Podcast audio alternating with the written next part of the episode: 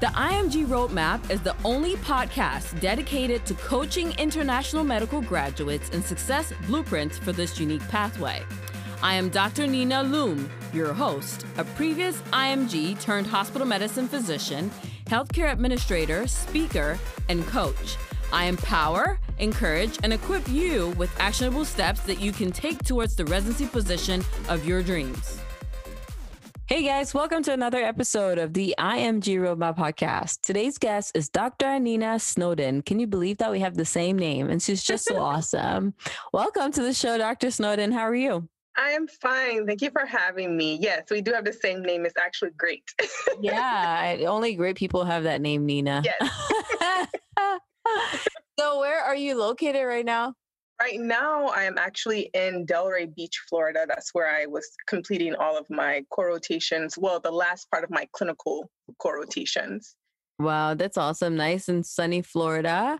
Yes. And uh, most people will not know much about you. So, can you just give us a little bit of your background? Yes. So, I am a US IMG. I am also a registered dietitian. I did undergrad at University of Florida because Florida is my home, along with Atlanta as, as well. And after undergrad, I ended up getting my master's in clinical science from Mercer University School of Medicine. And that was to prepare me for medical school. Prior to that, of course, I was a registered dietitian. I'm still a dietitian, but I don't really talk about that too much because I haven't really practiced in that capacity in some time. But yeah, I got my master's and then I went on to medical school at St. George's University School of Medicine. And now I'm an outgoing fourth year graduate and I just matched into an OBGYN residency at Medical College of Wisconsin. That is so awesome. Congratulations. That is major. So you're going to be moving from Florida to Wisconsin. Yes. Are you ready for the cold weather? I am not ready at mm. all. But, you know, I think it will be okay. I have started, you know, getting my gear, as they call it. I've never owned a winter jacket. so, so, like a real one, but I have one now. So I'm, I'm ready for it. Hopefully, the global warming will come into effect the four years that I'm there and it won't be as cold. All right. It wouldn't be too bad. Don't worry about it. You'll be fine. You'll be in the hospital all the time anyway, so it wouldn't matter. yes, yes, that's true. Yeah. So let's just let me just ask you this question. So you went to Caribbean Medical School and now you're about to com- you just are completing your fourth year and will be starting residency in OBGYN, but you're a US citizen. So did you receive some backlash with choosing to go to a Caribbean school? Like, what was that like for you? I definitely received backlash. Number one, I'm much older and I had a career prior to even wanting to go to medical school. So my family was saying, you know, what's wrong with you? Why why do you want to like start medical school at age 40, right? So I had a tragedy happen to me and that is what really motivated me more so to want to make a change and go to medical school.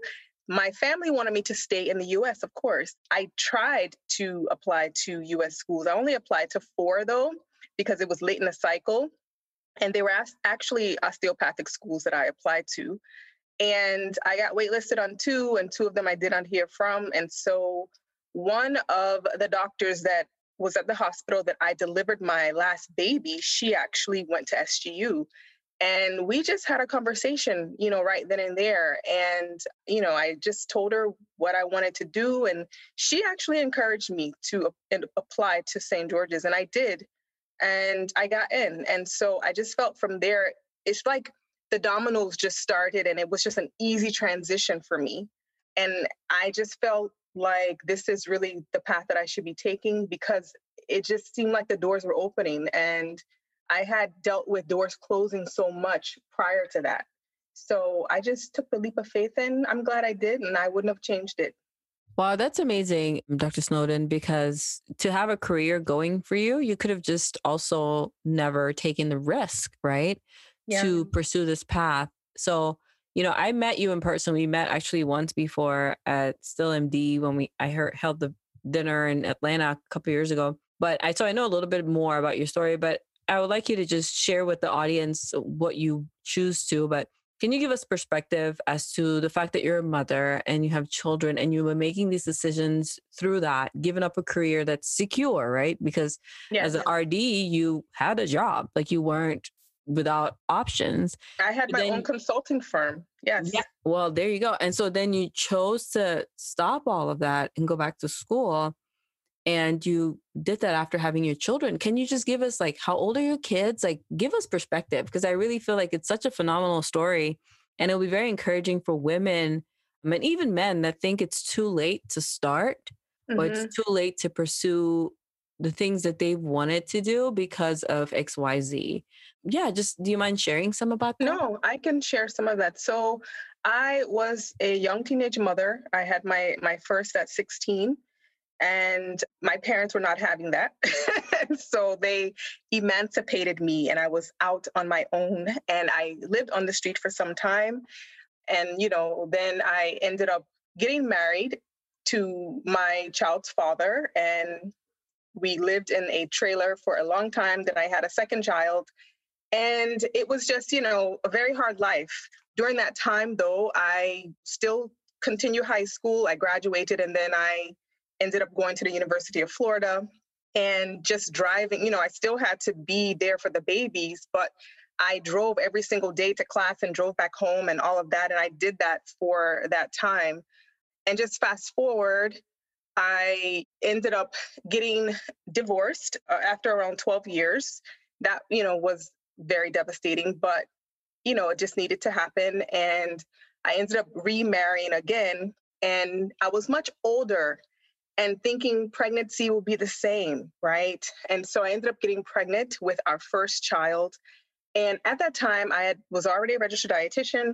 And I am skipping over a lot of things, but I'm trying to make the story short. But I, I was already a registered dietitian. I already had my consulting company and I was deemed high risk.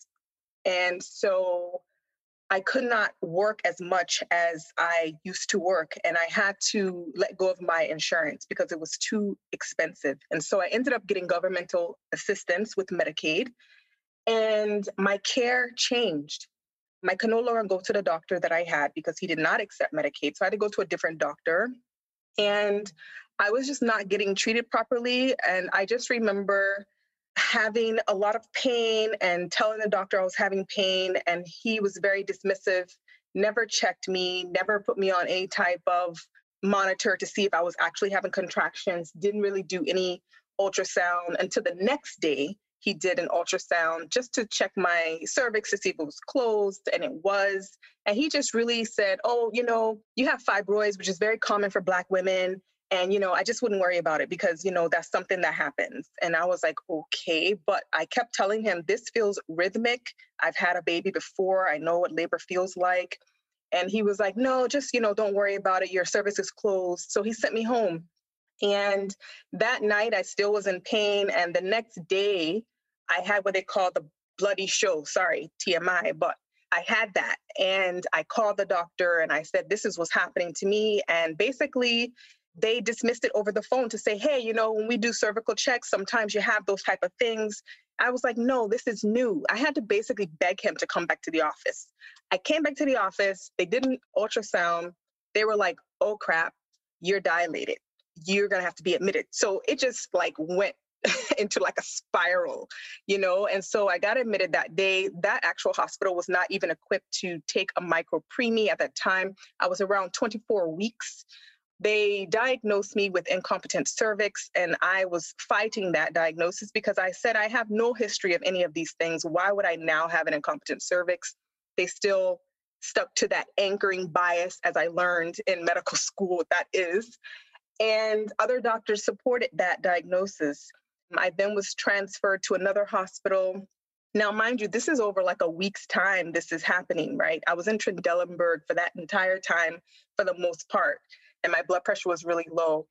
They did not want to give me steroids. It was that gray area of viability, and they just not, did not want to give me steroids. They told me my baby was going to be dead. All these the different things. It was very traumatic, honestly, and I ended up having him. He was born alive. He was born breech. And because I had signed papers regarding his care, because the hospital that I went to, the neonatologist said, you know, you don't want to have a baby like this if he is born alive, he will have cerebral palsy. You know, I've seen this tear people apart, tear their families apart. I mean, they were really just guiding me to not do anything for this baby, right? And so in my mind, I thought he was going to be born dead, and he was not born dead. I'm sorry, I'm getting all choked he was born alive, and I had to sit there and watch him die. And so, from that experience, I decided that this should not be happening in a first world country. Why am I getting treated this way? Why did they not like do everything they possibly could? And no one had any answers for me. And the doctor that I went to that you know made the initial diagnosis was not apologetic at all i remember having a conversation after asking him if he could have done something different would he and he folded his arms and said no he wouldn't have done anything different and he was not even sorry. He just said you can always have another baby you know? So that put the fire under me. And i said i will not let this happen to anyone if i can help it. And so that is why i decided to go to medical school. And that is why I decided that it was something more that I needed to do in this world. And so, even though that was a tragedy for me, I am turning it into a positive light so I can be there for others in that capacity if I can. And that's basically what happened. Nina, I wish I could just like reach out and give you a hug right now because, whew, that's it's okay. It's all right. We just thank you for sharing that bit of your life with us because it did not happen in one minute or two minutes. That's probably years and years of dealing with different aspects of that, which we cannot even understand because we were in there. But you even just opening up to share that with us as your motivation for wanting to do this. And now yeah. you're going into your OBGYN residency program and you're going to be that physician for other women who can feel like they they're being heard yeah and they're being taken care of that is change like that is huge what you're going to do with your career Thank you. and and i applaud you for being so strong holding on to your dream and and the goals that you have for yourself up until now to where you're about to start really walking in that destiny almost in june right this year right yeah so proud of you. So proud Thank you. you. Thank you. Yeah. So I was able to see both spectrums. You know, I saw what it's like, you know, for people that could potentially not have better care because of their health care situation, you know, their insurance. And then when I had insurance, I had the best care. You know, I'm not saying that it happens to everyone, but the healthcare disparities is a real thing. It is a real yeah. thing. And it's very unfortunate because I feel like everyone should be able to be treated the same. You know, it should not matter the color of your skin or your socioeconomic status. And, you know, that is a big, big flaw with our healthcare system here in the US. So I'm, I'm hoping that if I can make a little dent in it, you know, that's what I'm trying to do. I recently became, of course, a member of ACOG and I joined their mentorship program that they have because they're lacking in African American or even just brown skinned people that are mentors in ACOG. And so I joined. I have no idea about being a mentor, but I said, you know, I will just learn and see what I can do to help others. And I now have four mentees that our first meeting is on tomorrow, actually. And that was one of the things that they were saying when their messages. They were like, oh, we've been waiting to have someone of color and I never could find anyone. And I'm like, oh, wow, this is really sad, you know? so yeah. hopefully, you know, I can help in that capacity as well. I do want to, you know, get involved in the leadership aspect of ACOG so I can go to DC and lobby for things that can help can help with our healthcare disparities. Yeah, absolutely. I mean, it's pretty amazing that you're dedicating your career to correct the wrongs that were done to you and also you know improve the lives of other people that are coming behind you right now by choosing to even be a, become a mentor so that's that's pretty cool so you know usually on the podcast people want to know how dr xyz matched into specialty XYZ. In your case, you're Dr. Snowden and you are an IMG and you are matching into OBGYN, which is a surgical specialty also, as much as it is uh, medical.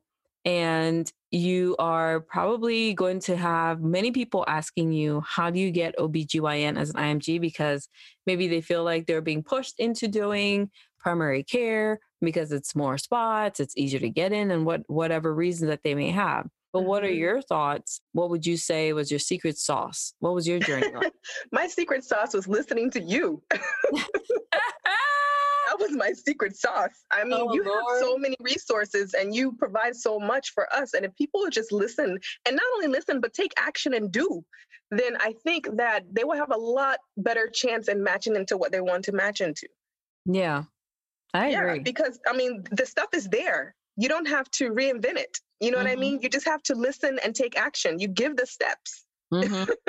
so that was what I what I did.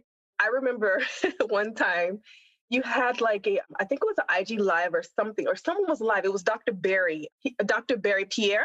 Mm-hmm. Yeah, I remember he was that. live, and so I said something on there, and you said what you need to be doing is asking him how can you get an observership how can you be doing this and i was like you know what she is so right and you said on there, you guys need to be contacting these programs and finding out if you can do any type of observership, finding out what they want in an applicant. You just started like giving gems. And from there, I started con- writing my list of what programs I wanted to do, go to, and I contacted programs. And that was really my way that I chose to try to network. Wow. And it worked because the program director, so my program director of my program, I met her like six months prior to even applying to the program, mm-hmm. right? I met her at a virtual conference. And this was through SNMA. And they had like a recruiting conference that had every specialty, right? right? So anyone could have come, you just had to register, it was free. So I did that. And I met her there. And she was there with her only one African American resident because the program is pretty big. It's 32 residents total, and it's only one African American now, two because I'm there. But she's outgoing fourth now. She's going to be fourth year going. So, but you know, they wanted to recruit and diversify if they could, right? And so I met her. I told her my step scores. I said, you know, I know your program has really high step scores. What they're, you know, looking for. I don't have that. I said, but what I do have is the capability to learn. I am a team player. I'm ready to work and be definitely interested if you're interested in me. And so we just had a really just good conversation.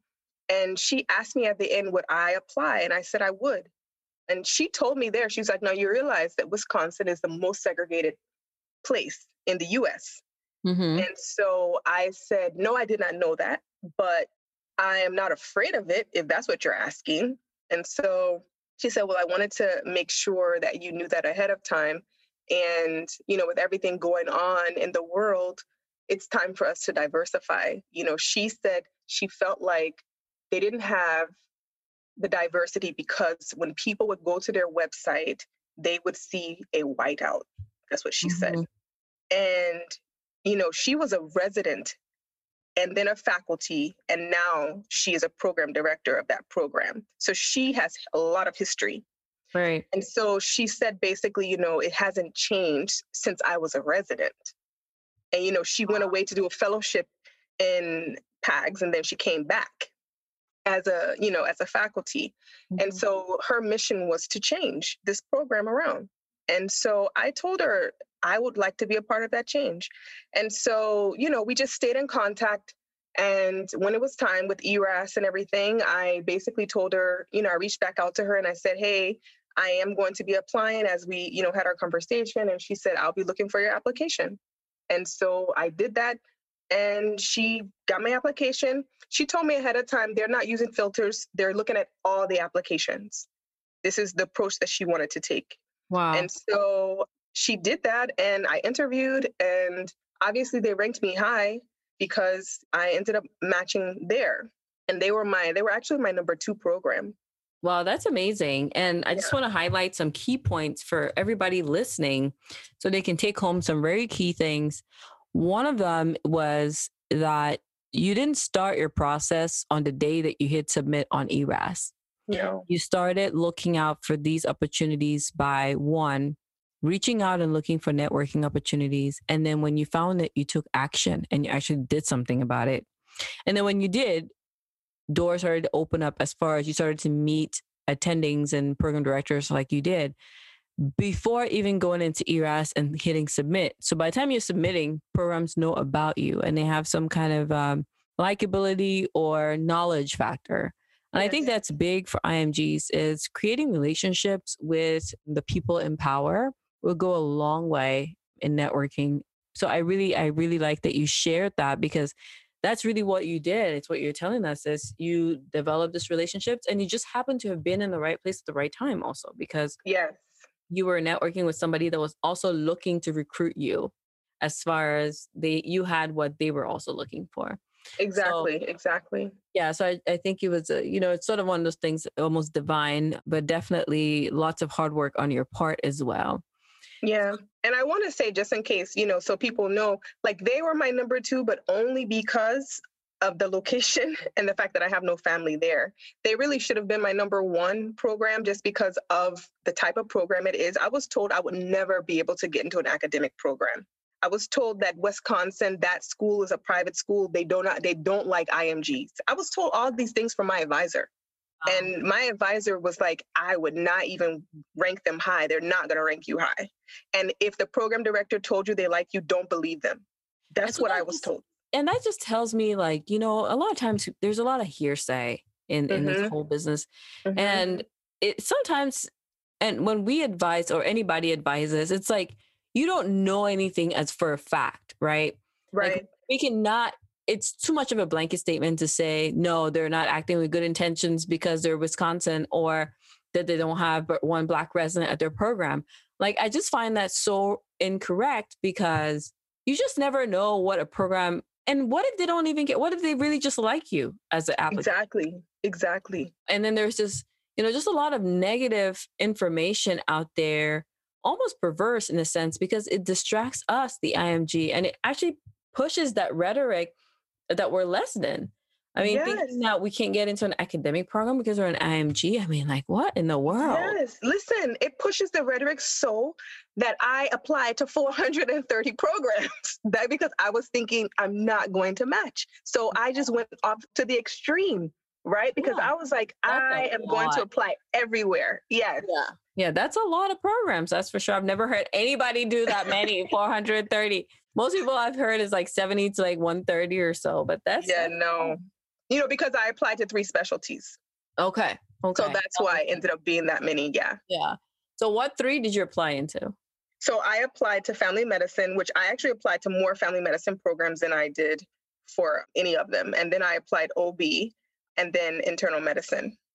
And which one did you want the most, would you say? The most, oh, I would say OB because I ranked them high. And then I put family medicine under there. Yeah. So but how I many? Was comfortable. I was comfortable with both. Right, right. How many OB interviews did you get out of what you applied? So I applied to like 100 and I want to say 170 something OB programs. I only got five interviews. And family medicine were how many? Yeah, family medicine was like 197, I think.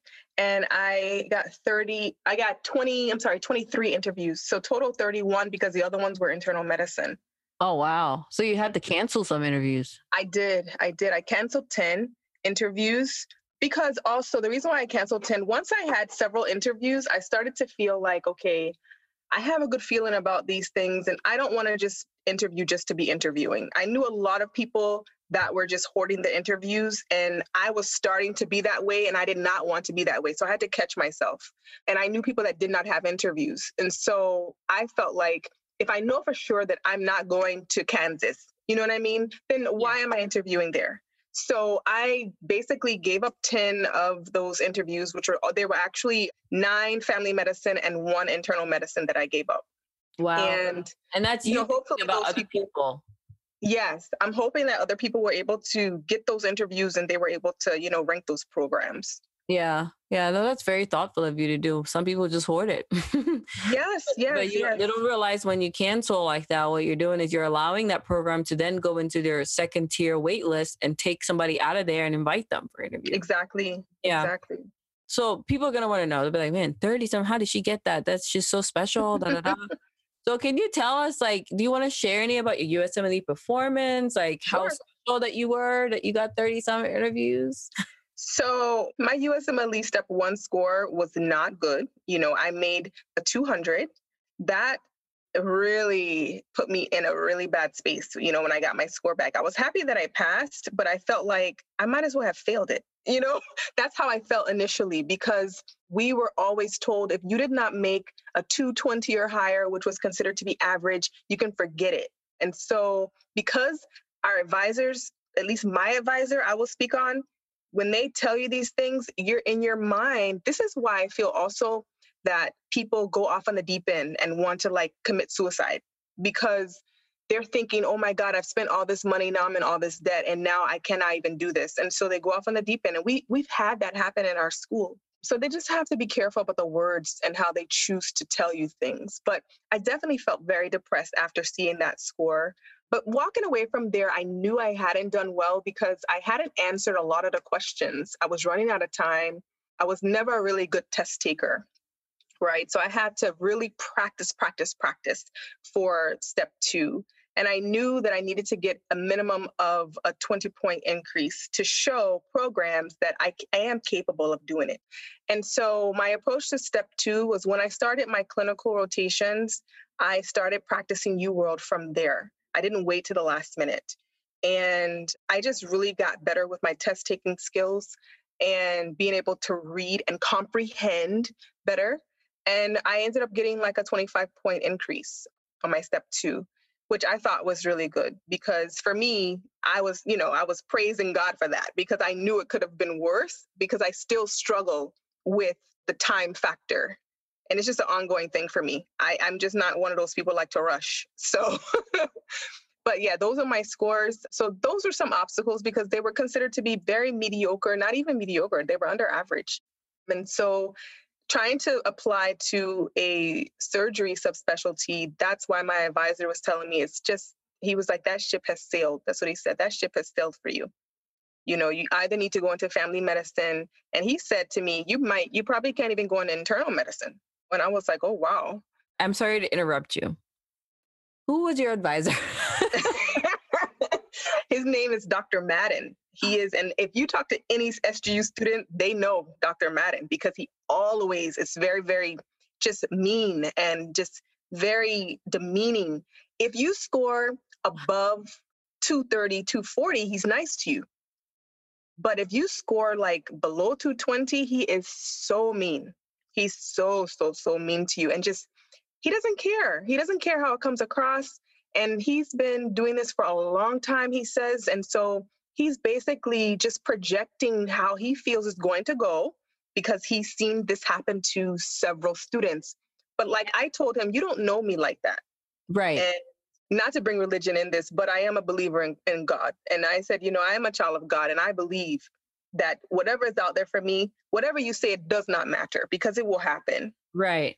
And and, and the truth never- is eh, like it's so sad because a person like that in a position of influence over students is the reason why students leave feeling like they're not worthy yes of whatever they're trying to pursue and they don't have the courage or the confidence to pursue that which they really truly desire yes. and then that translates into them not being able to take action and and even work toward doing better now yes. i'm not saying that you're just gonna anybody's gonna fail through medical school and just make it in we know that's not gonna happen but for those that, those of us that didn't do exceptionally well on USMLE, why aren't they also telling us how to be better on the next step or how to take action in some other areas and leverage other parts of our application instead of selling the rhetoric that we're doomed? And the whole idea that family medicine is like the bottom of the barrel and it'll take anything is a myth. Yes.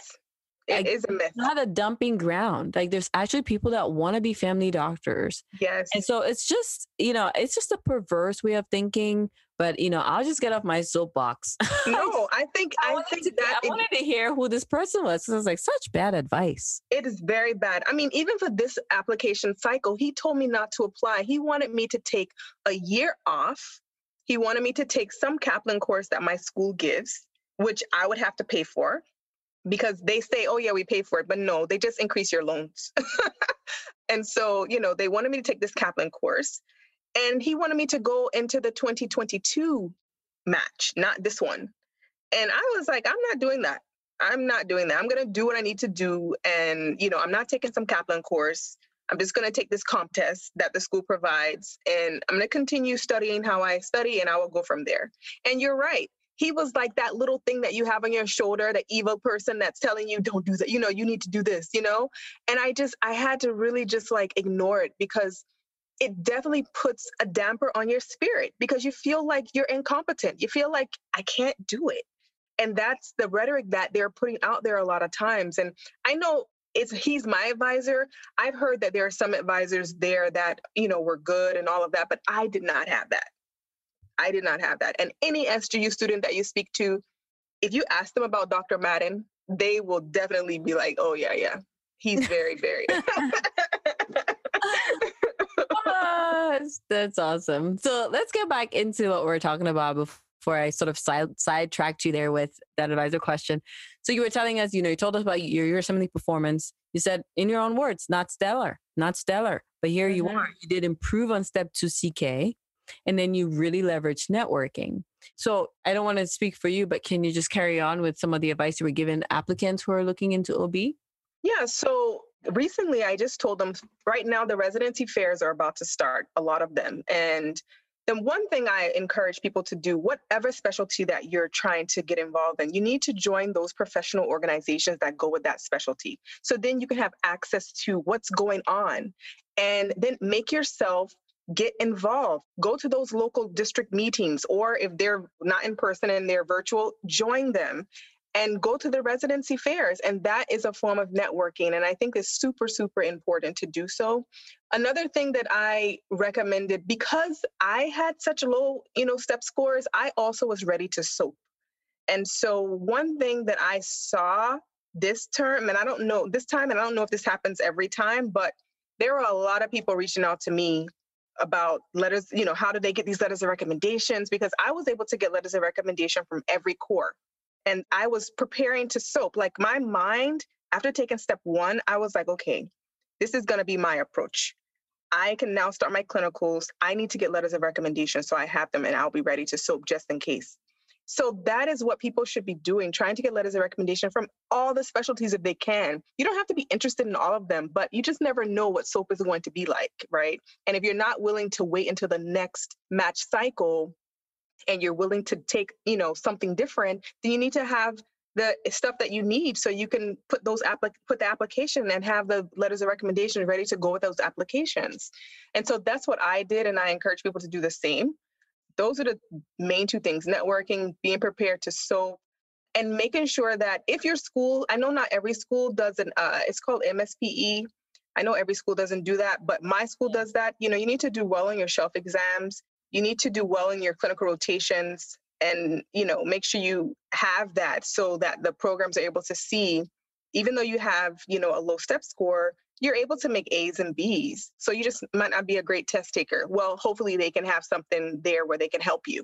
And I think that helped as well because in my clinical years, I basically got all A's and B's except I got one C in pediatrics. That was my first rotation, and I didn't really know how to approach the shelf.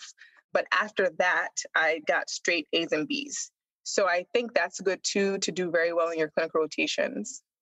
Yeah, absolutely. I really like that tip. I've never even heard or thought of that, but it makes perfect sense. Like, you, you know, just collect. I mean, what do you have to lose? Do well exactly. all those rotations, ask for letters, hoard them. And then if you need it, you have it right there in your arsenal. Yes. just waiting later on because you never know if you're going to need it or not. So I really like that. Mm-hmm. Um, and I had personal statements for all of them too. And my personal statement was not like a big like the meat of the my personal statement was basically the same but it was just tweaked a little bit for each specialty.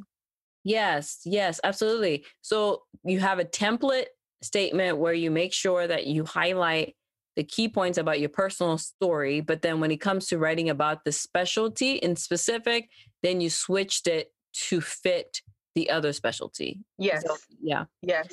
Yeah, and I think that's another good tip. Man, you're dropping some gems today. So lots of great tips for everybody listening. If you didn't hear that, go back. You can, you know, you can rewind and listen, and you can have me on slow 0.5 if you want to just take down some of these notes. But I really think that this is um this is some great tips that she's dropping on us today. So, but you have you've dropped those same tips. That's where I got it from. well, I'm just saying because sometimes people don't listen to me. sometimes they don't listen. Sometimes they don't listen to me. I'm happy that uh, my tips went to you. You implemented them, and you're sending them back to my people. So that's yes, yes. This good. is a testimonial. Yeah, yeah, absolutely. I love it. I love it. So now we're about to come to a close on this episode, but we like to hear, and you've given us so much advice already, but what is like your mantra for success? Because it sounds to me like you're very resilient from dealing with child loss and then pushing through, going to Caribbean, leaving your career, starting over. I mean, that's just a whole lot. So, what is your like, how do you do this? Like, how do you have that much resiliency to push? I think being so young as you know i was a young mom and being you know out on the streets your mindset is different i knew that i was determined to finish I did not want to be a statistic and so having that mindset has helped me develop the resilience i think and being told no so many times always kind of being the underdog you get tired of it because you, get tired of being the underdog you want to do well but sometimes it's just that's your journey. I think it makes you stronger because you keep striving to do better. And so that is my mantra always strive to do better. Yeah. And you know that is how I how I try to live by. I don't like when I really put my mind to something I don't like to half do anything. I like to do the best that I possibly can. You know, and that's that's I think if you try that way you will always succeed. Right, right. Absolutely. Thanks for sharing that. And how can other IMGs connect with you? Because they're going to have tons of questions. I am on Instagram. It's just Numi. And you can reach me that way. That's the main social platform that I use. I do also have email. You can email me, nina.s.snowden at gmail. That's fine as well. But I prefer to do Instagram just because I'm always on there and it's just so quick to you know respond to messages or do a quick video and or do a you know q&a session that kind of stuff so i do prefer instagram i also do youtube and i just you know put videos out there that i want to share regarding like whatever's going on so they can check that out too that's also it's just New Me. yeah so we'll connect we'll put all her information guys in the show notes so you can click and be directed to her instagram page and follow her and keep your questions coming. I recommend to anyone listening, if you have questions, do it before she starts her internship. Because once she starts work, people typically just, it's not that you don't like to be on social, you're just so busy. Yeah. Definitely yeah, I just got my schedule too, and I can tell I'm going to be very busy. yeah. So definitely reach out now while you can and take advantage. Um, she's been doing rounds on Match Your Resident and some other websites, some other pages on Instagram maybe sometime I'll have you take over my Instagram because I was like, whoo, she's yeah. Oh, I would love to do that. Yeah, yeah. So yeah. we'll plan for that. We'll plan for yeah, that. Yeah, I would love to do that. That would be awesome. We can do like a Q and A. Yeah, that would be so great. like that. Yeah. yeah. I'm totally in for it. So thank you so much for coming on the show. We appreciate all the advice you've given us today, all the pearls you've dropped on us. We wish you nothing but the best as you carry on. And I really honestly believe that because I remember you we talked about how ranking your list and we've been chatting about this through direct messaging. And one of the things that you remember saying, I remember you saying was, you know, you're going to go where God leads you to. And yes. you applied to both family and OB. And I was like, if you want OB, just just go for that. Like you don't have to take the other thing because that's what's easy. But you're like, you know, at the end of the day, I'm open to being either a family doctor or an obstetrician and and I'll go where the Lord has guided me. And in learning about your story today, I'm almost like, well, maybe that's why the Lord is guiding you into this. And that's why you're going to be an OBGYN because yeah. you have a really strong purpose and a story behind it. And you have felt a pain that very few people can actually both feel the pain and be the solution. And so here you are becoming the solution, and I applaud you for that. And so I really wish you the very best in training. Thank you so much, Dr. Lum. And thank you for always being there for us and giving us all the resources that you give. I don't know if people realize that you work a full time job as a hospitalist, right? Yes, I know. And right? then you basically also do this. I, I it seems like full time too, you know? Yeah. So it's like you have really put a lot of your personal time in to your work and into your passion you know and so I thank you for that because you don't have a lot of that. There's not a lot of people that are out there. You're the only one, honestly, that I know that has been very consistent and been there. I know people talk the talk and they want to do it, but they don't realize how much work it is, or they do and then they don't do it. But you're doing it. Yeah. So I really, really appreciate that. And I want others to know that she is sacrificing so much, you Thank know, and so I appreciate it. Yeah, thank you so much for saying that. And I I'm at a loss for words. but thanks. I appreciate it so much. Yes. All right, guys. If you like this podcast, this episode, please like, rate, subscribe, share with your friends, but do leave us a review down, down, down below. Just live us a, you know, tell us how you feel about it so that more people can reach this podcast and learn from it just like you are. Thanks, guys.